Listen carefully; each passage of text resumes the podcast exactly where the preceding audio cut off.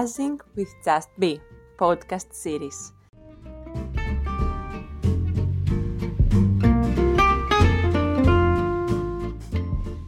Γεια σας και καλώς ήρθατε σε ακόμα ένα επεισόδιο αυτής εδώ της σειράς των podcast, όπου συνήθως μιλάμε για βιβλία, αλλά σήμερα θα κάνουμε ένα πάρα πολύ ωραίο Q&A για τη ζωή και τις σπουδές στο εξωτερικό, ε, την εμπειρία από το Βερολίνο και γενικά άλλες ερωτήσεις που κάνατε.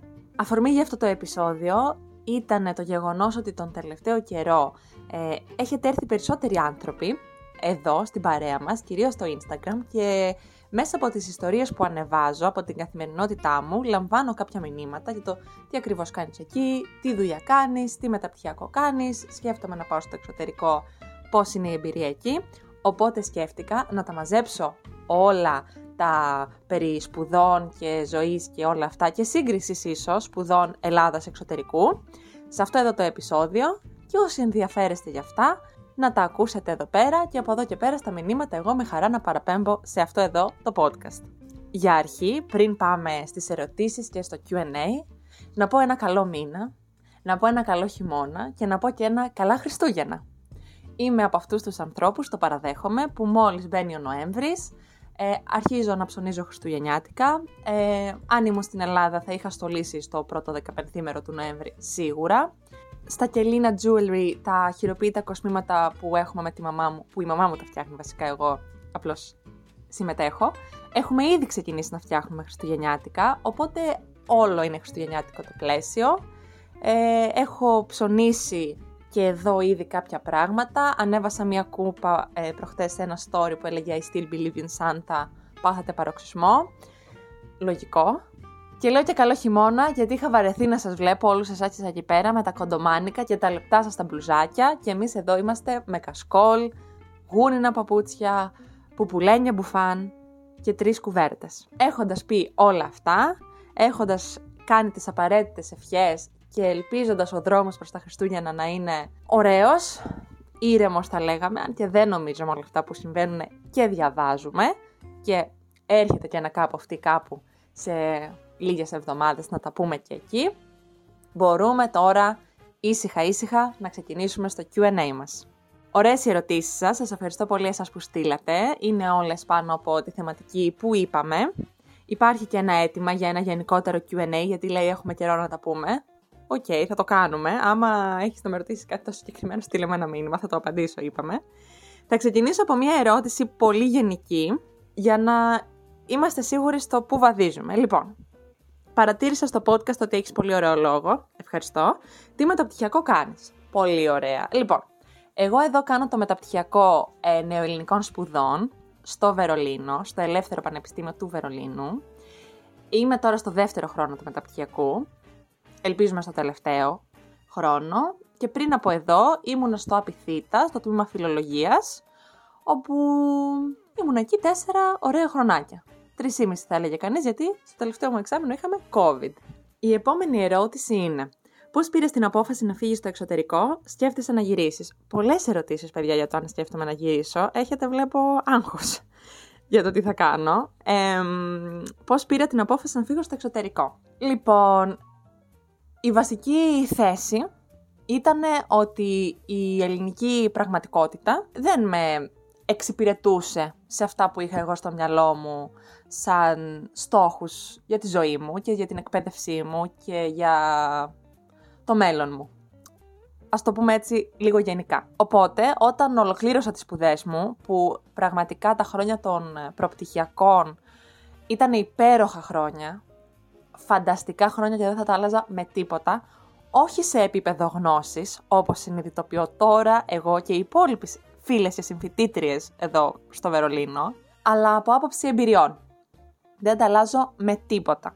Ωστόσο, όταν περνάνε αυτά τα χρόνια, περνάει και αυτή η ανέμελη φάση, ανεπιστρεπτή και αδιαμφισβήτητα. Έχοντας περάσει λοιπόν και μια καραντίνα, που νομίζω ότι οι περισσότεροι από εμάς πήραμε αρκετό χρόνο για ενδοσκόπηση, για παρατήρηση, για σκέψη και προβληματισμό και κάπως όλοι λίγο συνειδητοποιήσαμε το που βρισκόμαστε, το που θέλουμε να πάμε και το πώς θα το κατακτήσουμε αυτό.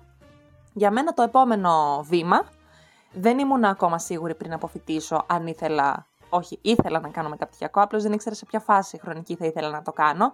Ήξερα μόνο ότι ήθελα να κάνω ένα Εράσμους πρακτική. Αυτό το ήξερα από το πρώτο, δεύτερο έτος της σχολής.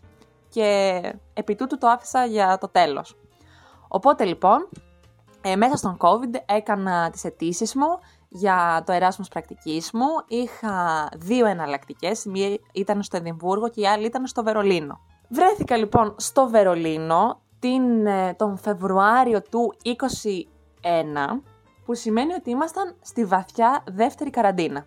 Την απόφαση λοιπόν να έρθω στο εξωτερικό αρχικά την πήρα μέσω Εράσμους πρακτικής και μετά είχα στο μυαλό μου ότι μάλλον θα γυρίσω.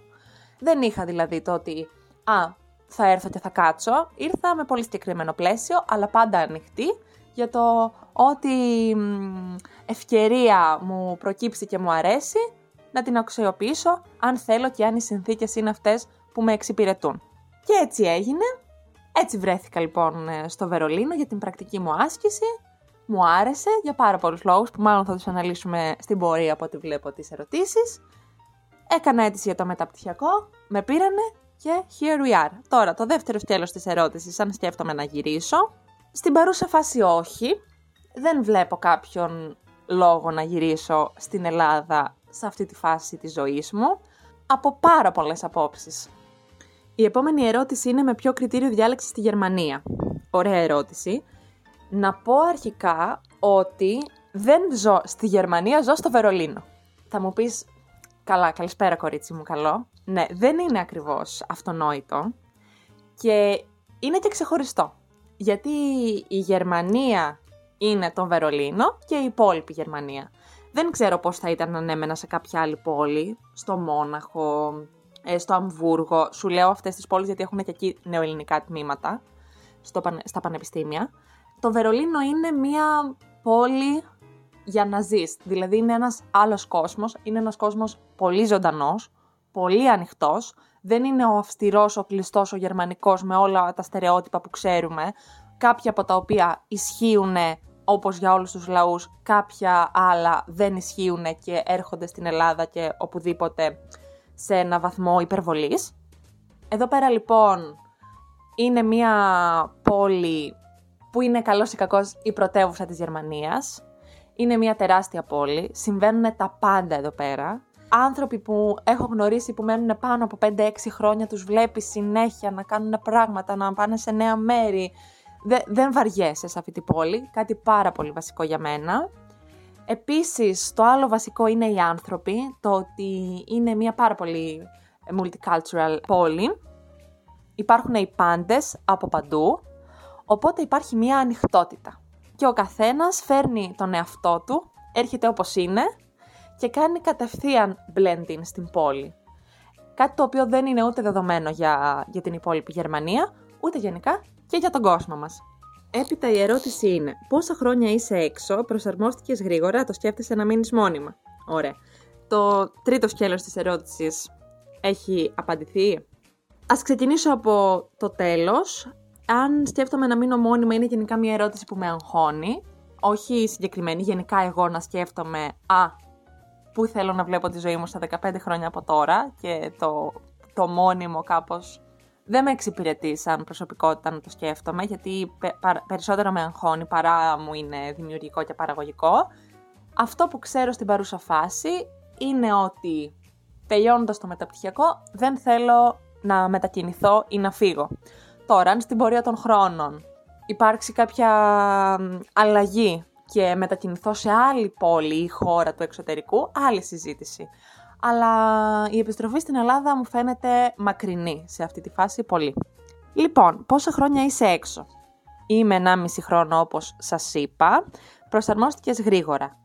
Λοιπόν, τι έγινε με εμένα; Η περίπτωσή μου είναι λίγο ιδιάζουσα νομίζω, γιατί όπως ανέφερα πιο πριν ήρθα στη βαθιά δεύτερη καραντίνα, το Φλεβάρι του 21. Φτάνω, καλά, υπερκρύο, καμία σχέση με το αυτό που ήταν για μένα λογικό ή φυσιολογικό. Ε, πολύ μουντίλα. Αλλά η μεγάλη μου έκπληξη ήταν ότι τα πάντα εδώ ήταν κλειστά. Τα μόνα ανοιχτά εδώ ήταν τα σούπερ μάρκετ. Τίποτε άλλο. Και εγώ τον τελευταίο καιρό στην Ελλάδα, πριν φύγω, είχα κάνει focus τόσο πολύ στο ότι φεύγω, οπότε όλη μου η καθημερινότητα ήταν προσανατολισμένη προς αυτό. Και δεν είχα σκεφτεί πάρα πολύ το τι θα αντιμετωπίσω μόλις πάω εκεί. Και ήταν έκπληξη για μένα το ότι εδώ ήταν τα πάντα κλειστά. Δεν ήξερα άνθρωπο και φτάνω μετά από δύο-τρεις μέρες πάω στον, ε, στο γραφείο στον φορέα που έκανα την ε, πρακτική μου να την ξεκινήσω και μου λένε ότι λόγω COVID δεν ερχόμαστε και κάθε μέρα στο γραφείο, μπορείς να δουλεύεις από το σπίτι. Παθαίνω γύρω στο 7 εγκεφαλικό, νομίζω να ήταν 7 ε, γιατί συνειδητοποιώ ότι ξαφνικά είμαι σε μια πόλη τεράστια, το λέω αυτό για να δώσω την αντίθεση ότι ήμουν ένα άτομο μόνο του, που δεν ήξερε κανέναν, δεν είχε πουθενά να πάει, μόνο στο σούπερ μάρκετ. Η μόνη μου παρηγοριά ήταν ότι κάθε μέρα θα περνούσα ένα 7ωρο, 8ωρο στο γραφείο, οπότε θα συναναστρεφόμουν εκεί με ανθρώπους, πήγαινε έλα, θα έκανα τη δουλειά μου. Μου κόπηκε κι αυτό. Είχε ψοφόκριο, νύχτων από τις 5, οπότε δεν, μπορούσα, δεν μπορούσες να πας και πουθενά έξω. Άρα οι πρώτες συνθήκες δεν ήταν πολύ ευνοϊκές. Θυμάμαι ότι ήρθε εδώ το Φλεβάρι και η πρώτη φορά που πήγα έξω να φάω σε μαγαζί που είχαν ανοίξει όλα, εντάξει με χίλια περιοριστικά μέτρα, ήταν τέλη Μαΐου.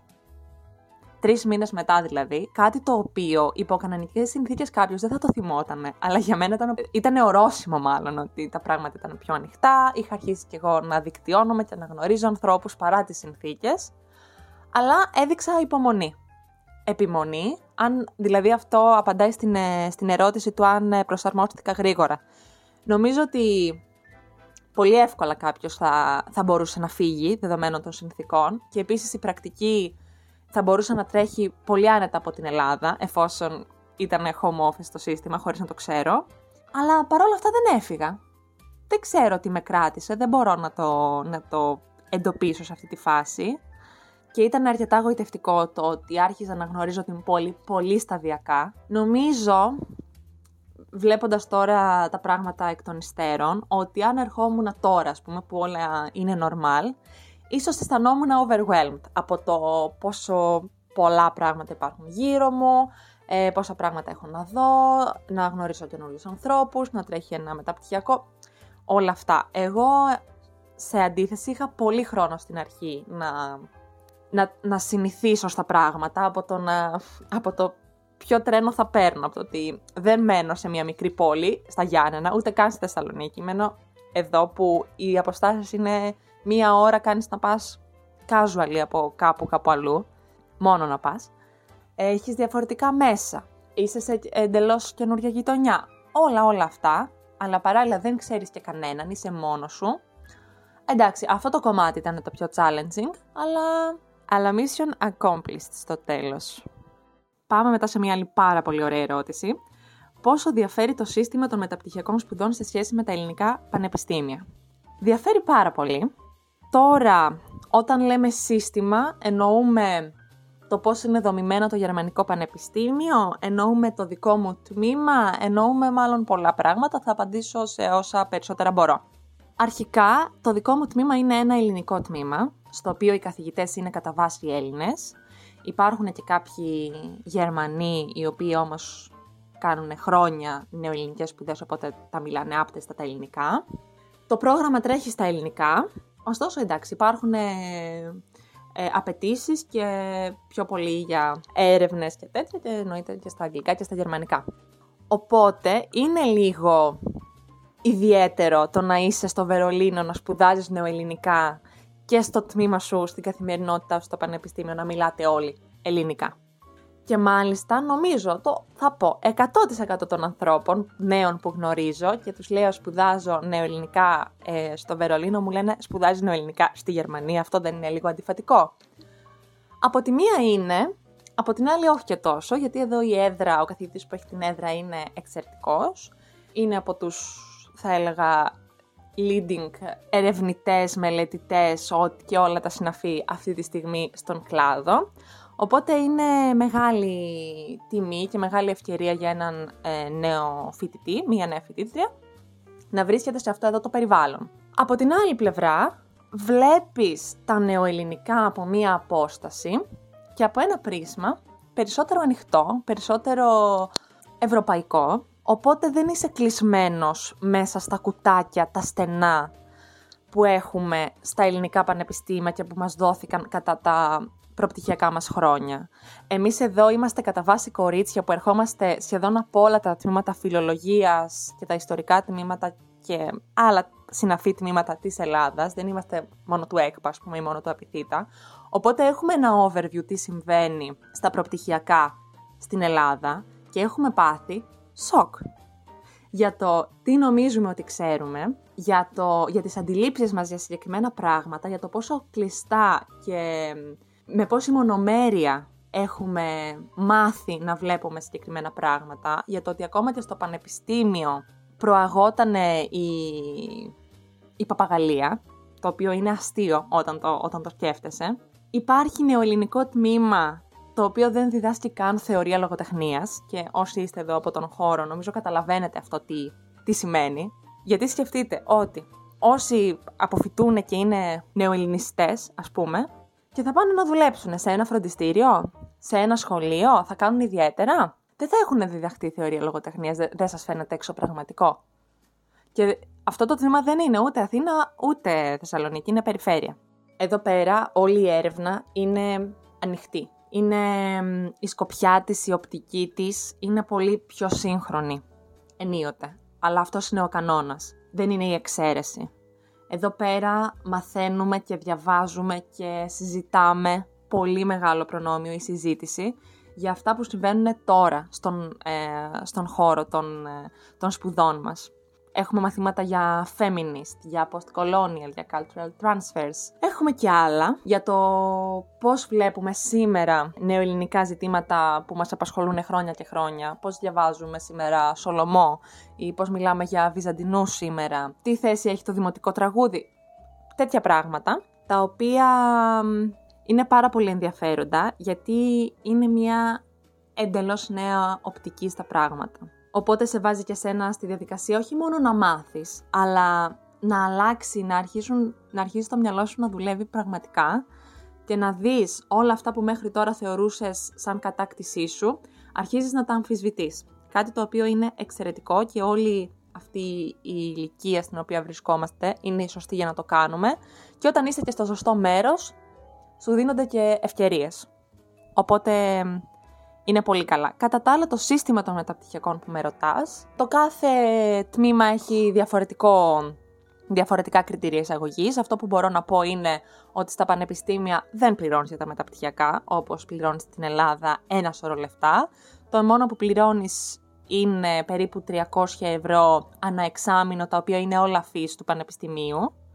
Και μέσα συμπεριλαμβάνεται η φοιτητική σου ταυτότητα, ε, συμπεριλαμβάνεται η κάρτα των μέσων, που η μηνιαία κάρτα μέσων εδώ κοστίζει γύρω στα 80 με 90 ευρώ το μήνα, οπότε σκέψω ότι εσύ όλα αυτά τα έχεις μέσα στο εξάμεινο, στο εξαμηνιαίο φύ εννοώ. Οπότε από θέμα οικονομικό είναι πολύ καλό.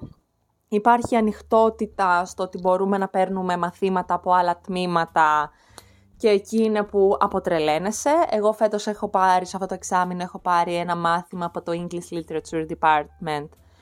Και εντάξει, τι να σας πω, βρε παιδιά, ε, στο πρώτο μάθημα που πήγα, είχα θράσος που έμεινα. Αισθανόμουν τόσο ανίδεη, τόσο ότι δεν είχα θέση σε αυτή την αίθουσα. Άλλες φίλες μου παίρνουν άλλα μαθήματα και γενικά αυτό το ανοιχτό σύστημα μου ταιριάζει πολύ και βλέπω ότι ταιριάζει σε όλες μας εδώ πέρα. Λοιπόν, μετά η ερώτηση είναι πόσο budget χρειάζεται κάποιος για να κάνει ε, μεταπτυχιακό στο εξωτερικό. Σου είπα μόλις ότι τουλάχιστον για τη Γερμανία δεν υπάρχουν δίδακτρα για το μεταπτυχιακό. Τώρα, η καθημερινή ζωή, η καθημερινότητα, δεν βλέπω πολύ μεγάλη διαφορά με την με την Ελλάδα. Η βασική διαφορά είναι τα ενίκια, βασικά τα σπίτια, όπου είναι πολύ δυσέβρετα εδώ πέρα. Ωστόσο, όλοι μένουν σε κάποιο shared apartment, είτε σε αιστείες που καλά δεν έχουν καμία σχέση με, την, με τις αιστείες στην Ελλάδα και τις πληρώνεις κανονικά, ενώ ένας σωρό λεφτά γύρω στα 450 ευρώ. Γενικά το χαρακτηριστικό εδώ πέρα είναι ότι μέσα στο ενίκιο που πληρώνεις συμπεριλαμβάνονται όλα. Δεν σου έρχονται εξωτερικοί έξτρα λογαριασμοί. Φως, νερό, θέρμανση κτλ. κτλ. Κάτι το οποίο είναι πολύ καλό νομίζω. Τώρα, Αυτό που είναι πάρα πολύ ωραίο και ευτυχές σε αυτήν εδώ τη χώρα είναι ότι υπάρχουν ας πούμε περίπου τρεις κατηγορίες δουλειών, το, η full time, που όταν είσαι φοιτητής δεν μπορείς να τις κάνεις γιατί υπάρχει ο νόμος από το γερμανικό κράτος το οποίο λέει ότι όταν είσαι φοιτητής πρέπει να δουλεύεις μέχρι 20 ώρες το πολύ γιατί δεν μπορείς και να δουλεύεις και να σπουδάζεις ταυτόχρονα. Αν δουλεύεις full time, οι σπουδές σου αναγκαστικά θα πάνε πίσω και εμείς κάτι τέτοιο δεν το θέλουμε. Οπότε, σαν φοιτητές εδώ πέρα μπορούμε να δουλεύουμε μέχρι 20 ώρες την εβδομάδα, που είναι ας πούμε περίπου το part-time. Και ο μισθός από, από το part-time, το ωρομίστιο ξεκινάει από τα 12 με 12,5 ευρώ, ξεκινάει από αυτό, οπότε φαντάσου ένα μέσο όρο, ξέρω εγώ, στα 14 με 15 ευρώ και κάνε τα μαθηματικά, αν δουλεύεις 20 ώρες. Και μετά υπάρχει και η δυνατότητα του mini job, που είναι 10 ώρες την εβδομάδα και ο μισθός είναι fixed 450 με 500 ευρώ. Δηλαδή δουλεύεις 10 ώρες και παίρνεις 450 ευρώ. Τώρα, τις αναλογίες προς ε, την Ελλάδα και όλα αυτά, δέστα. Δεν θέλω να προβώ εγώ σε αναλύσεις, νομίζω είναι, είναι πολύ ευδιάκριτη η διαφορά. Η επόμενη ερώτηση είναι πώς είναι η καθημερινότητα εκεί, η μισθή, ενίκεια, συνθήκες διαβίωσης, ο κόσμος, ο τόπος. Ο τόπος είναι φοβερός. Αυτή η πόλη είναι τόσο πράσινη, έχει τόση φύση, έχει τόση ζωή, αλλά και δεν έχει άμα δεν θέλεις. Έχει μεγάλες αποστάσεις. Αυτή η πόλη έχει τα πάντα. Για μένα το ότι μετακινούμαστε όλοι στην καθημερινότητά μας με τα ποδήλατα, μπορούμε να πάμε παντού με τα ποδήλατά μας, είναι ευτυχές, είναι ένας... Είναι ένα άλλο lifestyle, ρε παιδί μου, το να, να μετακινήσει με το ποδήλατό σου. Παράλληλα, ο χειμώνας είναι βαρύς. Εντάξει, το κρύο είναι τσουχτερό, κυριολεκτικά, παραπάνω από τσουχτερό. Υπάρχει μία μόνιμη μουνταμάρα θα έλεγε κανείς, δηλαδή από τώρα που είμαστε στο Νοέμβρη, ε, θα ξαναδούμε ουρανό κατά τον Απρίλη-Μάη. Αυτό είναι κάτι δύσκολο. Ας, ας πούμε, εμένα αυτό με δυσκολεύει προσωπικά. Αλλά μόλις μπαίνει η Άνοιξη, η πόλη γίνεται πάλι του ονείρου, ανθίζουν τα πάντα, πάμε στις λίμνες, παίρνουμε τα βιβλία μας, παίρνουμε το ποδήλατό μας και απλώς σε 10 λεπτά βρισκόμαστε σε μία λίμνη και αράζουμε, αν δεν μας κυνηγάνε πάπιες. Μετά ο κόσμος. Ε, γενικά η πόλη, το μεγάλο της χαρακτηριστικό είναι το ότι υπάρχουν άνθρωποι από παντού, οπότε επειδή όλοι ερχόμαστε από κάπου, δεν είναι λίγο ξύμορο να, έρχεσαι από, να, να μην είσαι ας πούμε από εδώ και να έχεις, να είσαι ρατσιστής. Είναι πολύ οξύμορο. Οπότε οι περισσότεροι άνθρωποι εδώ είναι ανοιχτοί, υπάρχει πολύς νέος κόσμος και αυτό που είναι πολύ χαρακτηριστικό είναι ότι όσοι έχουν γεννηθεί στο Βερολίνο ή ζουν πολλά χρόνια δεν λένε είμαι Γερμανός, λένε είμαι Βερολινέζος. Αυτό τα λέει όλα. Μετά, μισθή και ενίκεια σου είπα στο περίπου. Συνθήκες διαβίωσης και καθημερινότητα. Λοιπόν, οι συνθήκες διαβίωσης, εγώ νιώθω ότι σου δίνεται εδώ μια ζωή που έχει ε, μία ποιότητα. Ε, μπορείς να κάνεις τα πάντα, να πας σε βιβλιοθήκες οι οποίες είναι υπερσύγχρονες. Ανεβάζω μία αγαπημένη μου βιβλιοθήκη πολύ συχνά στο Instagram, στην οποία πάω και αισθάνομαι ότι είμαι αλλού. Δεν ξέρω πώς να το, να το πω. Το πανεπιστήμιο είναι μέσα στη φύση, το δικό μου. Υπάρχει και το άλλο πανεπιστήμιο, το Humboldt, το οποίο είναι στην καρδιά του κέντρου. Υπάρχουν τόσα μουσεία, υπάρχει πολιτισμός, Υπάρχει βασικά ό,τι ενδιαφέρον έχει σε αυτή, την, σε αυτή την πόλη, θα βρεις κάτι για σένα. Θες να κλαμπάρεις ατελείωτα μέχρι το πρωί στα όλα αυτά τα λίγο πιο εναλλακτικά ψαγμένα ενίοτε hardcore club, μπορείς.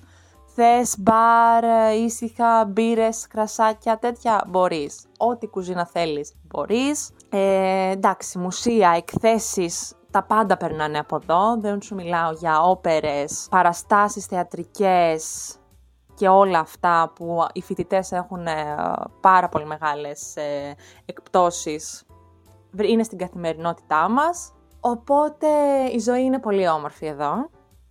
Και η δικιά μου η καθημερινότητα, μιας και ρώτησες, είναι αρκετά απαιτητική, καθώς κάνω τη δουλειά μου ε, με τις 20 ώρες μου σε μια εταιρεία και παράλληλα διδάσκω ελληνικά ε, σε παιδιά. σε ιδιαίτερα και στην ελληνική κοινότητα. τρέχω το μεταπτυχιακό και τη ζωή μου, οπότε καταλαβαίνεις ότι η καθημερινότητα είναι busy, αλλά είναι όλα καλά. Ό,τι κάνω είναι επιλογή μου συνειδητή 100% και με γεμίσει πάρα πολύ. Λοιπόν, μετά η ερώτηση, νιώθεις μοναξιά και νοσταλγία.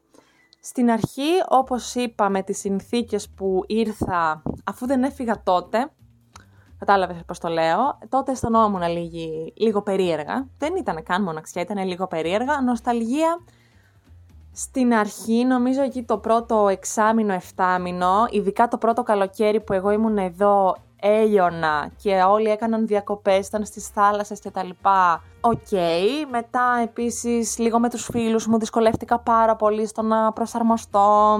Επίσης την οικογένειά μου ε, ή το γεγονός ότι η οικογένειά μου έκανε πράγματα, κάνει ακόμα, κατάλαβες, τον πρώτο καιρό ήταν πιο δύσκολα και εγώ απλώς ήμουν σε μια βιντεοκλήση ήταν λίγο περίεργο, το ίδιο και με τους φίλους, αλλά όλα θέλουν χρόνο, υπομονή από όλες τις πλευρές και κατανόηση και θέληση πάνω απ' όλα για να βρεις τις ισορροπίες σου και η σχέση με τον οποιονδήποτε να μπει σε...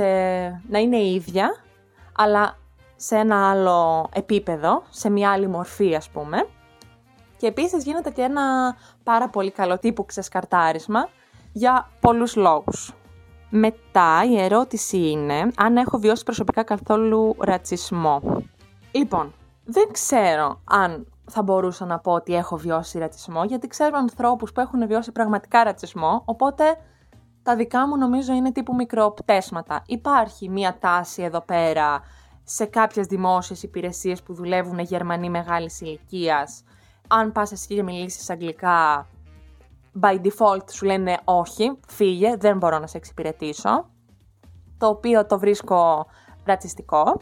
Και στην αρχή τις πρώτες φορές εγώ έφευγα, μετά όμως χρειαζόταν να κάνω κάτι σε μια δημόσια υπηρεσία, χρειαζόταν, έπρεπε να το κάνω και πήγα εκεί με την υπομονή μου, τον ε, κάποιον ε, έτσι τσαμπουκά μου και δεν έφυγα από εκεί μέχρι να λυθεί το πρόβλημά μου μιλώντας αγγλικά. Μάλιστα χρησιμοποίησα και τη φράση. Αυτό είχε γίνει όταν είχα φτάσει μετά από κάνα δύο-τρεις εβδομάδες, δηλαδή πολύ παλιά είπα, ανέφερα και τη φράση ότι είστε μια δημόσια υπηρεσία εξυπηρέτησης πολιτών και δεν γίνεται να μην μιλάει κάποιος αγγλικά και είμαστε στο Βερολίνο. Φέρτε μου κάποιον να μιλάει αγγλικά να στενοηθούμε. Τώρα πέρα από αυτά, λίγο με τη γλώσσα δηλαδή, ρατσισμό κατά τα άλλα. Χαρακτηριστικά που έχουν οι Γερμανοί είναι ότι ειδικά στα πανεπιστήμια υπάρχουν ε, ίσως κλίκες γερμανικές και αν δεν είσαι Γερμανός δεν ανήκει σε αυτούς. Αλλά πέρα από αυτό και στο πλαίσιο του πανεπιστημίου που η συνθήκη μου είναι ελληνική και στο πλαίσιο της δουλειάς που στην εταιρεία είμαστε άνθρωποι από όλο τον κόσμο, οπότε εντάξει η συνθήκη της δουλειάς είναι διαφορετική,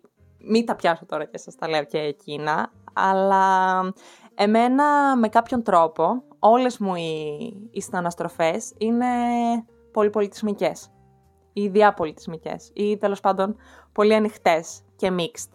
Άρα οι συναναστροφές μου δεν περιέχουν ρατσισμό στην καθημερινότητά τους. Έχω υπάρξει παρούσα σε περιστατικά και σκηνικά ρατσισμού και είναι μια, ένα πάρα πολύ καλό μάθημα για όλους μας το να ζούμε στο εξωτερικό και να βλέπουμε πώς μας αντιμετωπίζουν οι άλλοι εμάς αλλά και άλλους που νομίζουμε ότι είτε στη χώρα μας είτε επειδή είμαστε στην Ευρώπη είμαστε σε μια θέση εξουσίας, θα έλεγε κανείς και πώς αυτό δεν ισχύει σε κάποιες περιπτώσεις και σε κάποιες ισχύει. Πολύ ενδιαφέρον ζήτημα αυτό για παρατήρηση. Λοιπόν, και κλείνω, έχουμε μιλήσει πολύ σήμερα, με την ερώτηση τι σου αρέσει πολύ στο Βερολίνο και τι όχι και τόσο. Στο Βερολίνο δεν μου αρέσει και τόσο που δεν έχει θάλασσα και όταν πιάνουν οι ζέστες δεν μπορούμε κάπου να κολυμπήσουμε. Ο καιρός με δυσκολεύει και επίσης οι αποστάσεις είναι πάρα πολύ μεγάλες, αλλά το θέμα των αποστάσεων είναι αυτό, το αποδέχεσαι, έχεις μαζί σου παντού βιβλία, παντού ακουστικά και το βλέπεις κιόλας και από τους υπόλοιπους. Οι άνθρωποι είναι με ένα Kindle ή με ένα βιβλίο στο χέρι. Δεν κάνουν κάτι άλλο στα μέσα τους και απλώς προσαρμόζεις το πρόγραμμά σου με βάση αυτές τις αποστάσεις. Τι μου αρέσει πολύ στο Βερολίνο. Στο Βερολίνο μου αρέσει το ότι έρχεσαι όπως είσαι, μπορείς να είσαι ο εαυτός σου και να νιώσεις και να βιώσεις ότι υπάρχει μια θέση για σένα εδώ. Αυτό είναι πάρα πολύ βασικό για μένα, για... είναι μια αρχή για μένα σε, σε ένα επίπεδο ευρύτερα κοινωνικό, ας πούμε, που έχει να κάνει με το σε ποια κοινωνία θέλω να ζω. Κάπως έτσι, ε, δεν θα σας πω τώρα όλα τα μικρά μικρά που μου αρέσουν στο Βερολίνο, ανέφερα πιο πριν, το θέμα με τη φύση, το ότι πάω παντού με το ποδήλατό μου, υπάρχουν τόσα πάρκα που απλώς καθόμαστε, τρώμε, κάνουμε πικνίκ, πίνουμε μπύρες, παίρνουμε τα βιβλία μας. Α, και το άλλο που λατρεύω, λατρεύω όμως στην καθημερινότητά μου εδώ, αλλά νομίζω είναι χαρακτηριστικό εξωτερικού και όχι Βερολίνου μόνο, είναι το ότι μπορείς, σου επιτρέπουνε και δεν σε κοιτάνε περίεργα, ούτε σε δείχνουν με το δάχτυλο, να κάνεις τα πάντα μόνος σου εδώ πέρα. Και αυτό είναι φοβερό. Να το απενοχοποιήσουμε λίγο και στην Ελλάδα, παρακαλώ. Λοιπόν, νομίζω ότι πάνω κάτω λίγο πολύ σας τα απάντησα στις ερωτήσεις σας. Νομίζω ότι έχω δώσει ένα κατατοπιστικό overview στο τι συμβαίνει εδώ πέρα. Ελπίζω να ήταν ένα ενδιαφέρον επεισόδιο για εσάς. Για μένα ήταν σίγουρα. Και σας ευχαριστώ πολύ εσάς που μπήκατε στην διαδικασία να στείλετε αυτές τις ερωτήσεις. Αν φτάσατε μέχρι εδώ και σας άρεσε αυτό το επεισόδιο, διαδώστε το σε όλους τους φίλους που έχουν ε, ερωτήσεις και απορίες για το πώς είναι να ζει κάποιος στο εξωτερικό. Ακολουθήστε μας στην πλατφόρμα που ακούτε αυτό το podcast και μπορείτε πλέον να μας αξιολογείτε και στο Spotify, οπότε με χαρά να πάρουμε τα αστεράκια σας. Σας ευχαριστώ πολύ που είστε εδώ. Εμείς θα τα πούμε την επόμενη εβδομάδα με ένα νέο επεισόδιο και με ένα νέο βιβλίο. Μέχρι τότε να είστε καλά, να χαμογελάτε και πριν από όλα πάνω απ' όλα να προσέχετε τους εαυτούς σας. Γεια σας!